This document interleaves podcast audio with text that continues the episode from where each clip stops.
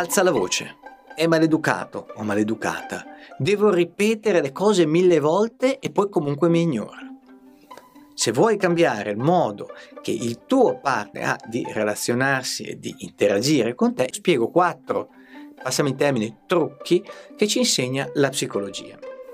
Spesso quando in studio o meglio online, perché ormai si fanno online le sedute, quando assisto a delle discussioni fermo lo scontro e chiedo a uno dei due, ma vuoi veramente che il tuo partner ti ascolti o stai facendo di tutto perché non lo faccia?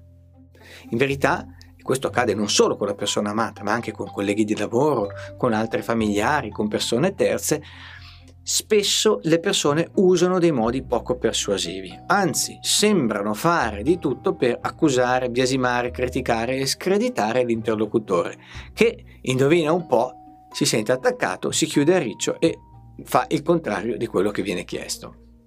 Ci sono modi, tuttavia spiegati, soprattutto da una parte della psicologia che si chiama eh, psicologia sociale, questi modi aumentano le probabilità di essere ascoltati. Poniamo ora alcune situazioni tipo con comportamenti sgradevoli da parte del partner e vediamo come usare questi trucchi che aiutano a riportare la conversazione sulla giusta eh, traiettoria, giusta, eh, nel giusto solco. Primo caso, lui o lei dà una risposta insoddisfacente, evasiva e anche incompleta.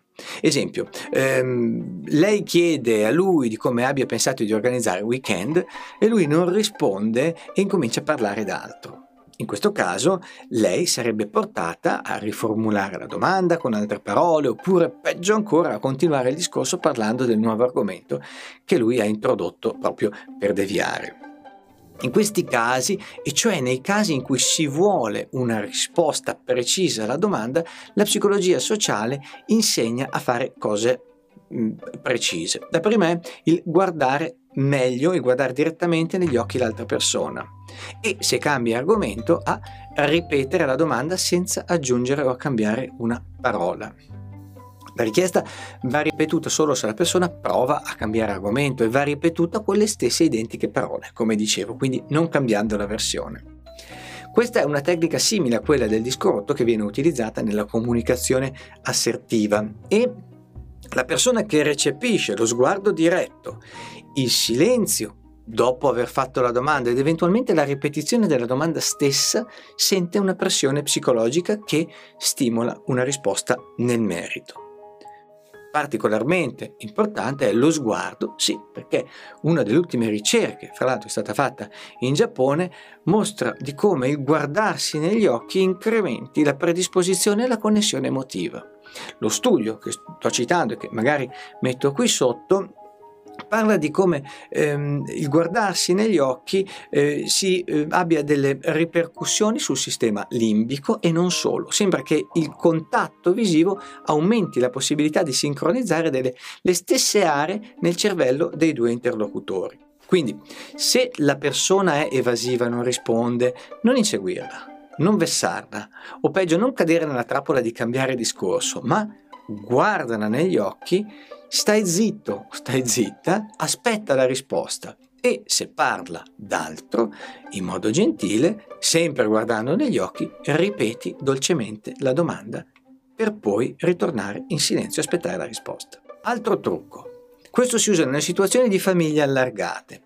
Quando devi partecipare a una cena di famiglia, un evento con parenti, ma anche una cena tra colleghi volendo vedere, e sai che una persona potrebbe esserti contro, potrebbe essere aggressiva, potrebbe essere spiacevole e potrebbe essere quindi difficile da gestire, ecco che puoi pensare di usare la prossemica per migliorare le tue sorti.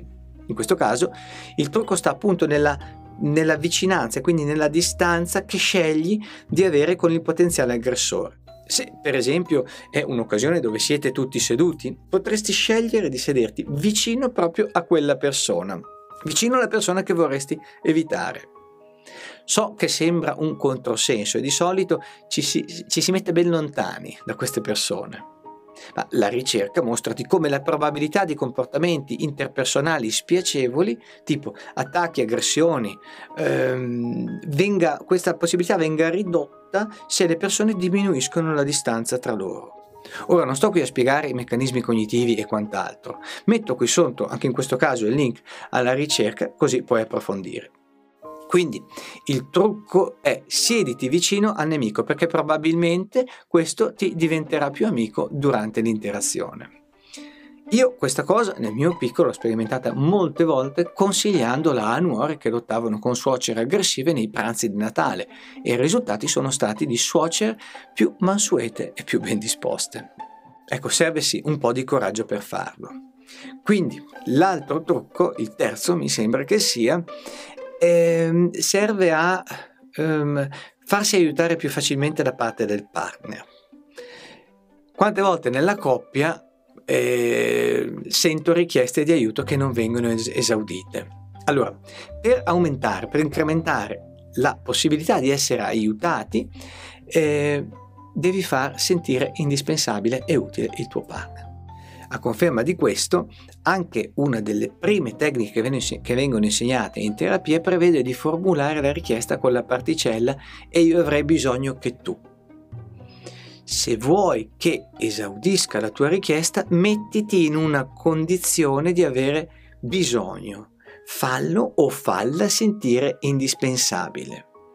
E se proprio vuoi strafare, puoi anche accennare al fatto di quanto lui o lei siano meglio di te o di altri per fare quella cosa. Un esempio che arriva dalla mia attività di, di, terapeuta è quello di una signora che non riusciva a sistemare la copertura della piscina a fine stagione. E quindi doveva chiedere al marito, ma il marito puntualmente si negava. E quando ha detto che lui era l'unico a saper sistemare le zavorre in modo che non entrassero le foglie e ha specificato di come nemmeno suo padre, padre della signora, fosse così abile, ha ottenuto, senza nemmeno chiederlo, che a fine stagione lui si occupasse di tutto. Mi ricordo che in seduta parlò di miracolo e lui disse che finalmente si era sentito apprezzato. Quindi per aumentare la probabilità che il partner, ma anche altre persone, esaudiscano i tuoi desideri, prova a farlo o a farla sentire bravo, oppure brava, indispensabile, capace. Bene, ultimo trucco, e questa è più un'indicazione generale. Prima di parlare, chiediti cosa vuoi ottenere. Esempio, voglio che la mia compagna mi saluti e mi dia un bacio prima di uscire da casa. E lo chiedo in questo modo. Eh, certo che tu non ti ricordi mai di salutarmi quando esci, ma ti fa schifo? Quante volte vedo cose del genere? Secondo te, che mi stai ascoltando, se l'intenzione è quella di ottenere un saluto, un bacio, un bacio quando esce, cosa pensi di ottenere con un'accusa? In generale, se vuoi ottenere qualcosa da una persona devi farla sentire bene e stimolarla a farlo. E questo sicuramente non avviene se accusi la persona. Quindi chiediti quale sia lo scopo della tua comunicazione e ricorda che la richiesta o le richieste precedute da un'accusa o una critica hanno molte meno probabilità di essere esaudite.